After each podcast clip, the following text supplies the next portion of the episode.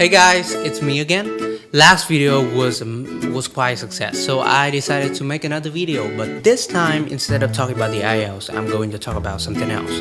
I'm going to talk about love. So, what is love? So often do we hear people say things like love cannot be defined, love is love, and we know we love someone when we just feel that way. It's natural. But I notice one thing that people just keep attaching so many rules and values and responsibility to love that make it so unnatural. So in this video, I'm going to debunk three main notions people hold about love. So prepare to be amazed because these things I'm about to say might be entirely different from what you have known. Okay, so number one, with a love you're missing. We are led to believe by romantic novels and movies that we are incomplete piece of human being until we have found someone who completes us like the final missing piece of a puzzle. But once in a while when you are being surrounded by so many happy couples, you might feel um, you know like a little pathetic, lonely person. You're so desperate for love that you might even fall into the arms of someone who is not for you. Let me tell you something. You are awesome on your own. You are perfectly fine by yourself. There's no need for anyone to come and complete you because you are already complete. And instead of trying to find a romantic partner, find yourself first. Explore your dreams, your hobbies, your identities. And when you have already realized that you are wonderful, someone might show up for you to, you know, share your wonders with him or her. That's what love is about. It's about the sharing of the beauty of each other. Some people, you know, said to me that they try so hard, but they could not find anyone to be with. And I must feel very lucky because I have someone to love. Well, um, first of all, I am lucky not because I have someone to love. I am lucky because I realize that I am complete on my own and I have someone to share my completion with for your information. Okay, so that's number one. Number two, um, love is conditional.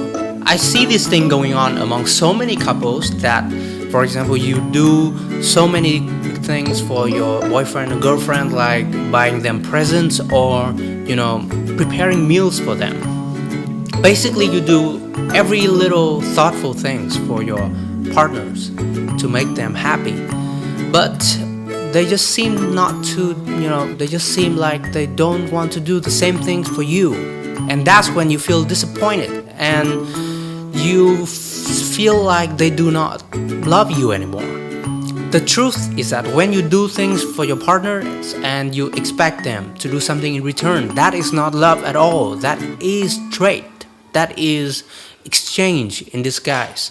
Call me naive, but I have always believed I have always believed that love is unconditional. Whatever I do for my partner, I do out of love, with no expectation whatsoever.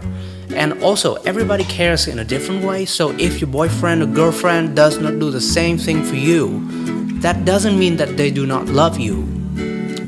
They just love you differently and they care differently. Okay, so that's number two. And finally, number three love is about possession. When you are in a relationship with someone, you automatically assume that you have that person. You are, you know, sometimes uh, I notice some people are so obsessed with what their boyfriends or girlfriends are doing. They are scared of losing them. They are afraid that their partners might be unfaithful. That is also not love. That is obsession and possession. As Thich put it, you must love in such a way that your partners, I mean the person you love, feels free that could not be more accurate. Love should be about absolute freedom. Love should be about appreciating your partners and not controlling them.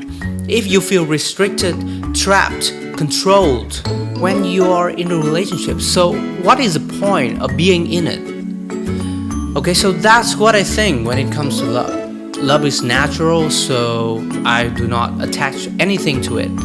After all, love should be just love be free, uplifting, unconditional. Am I right?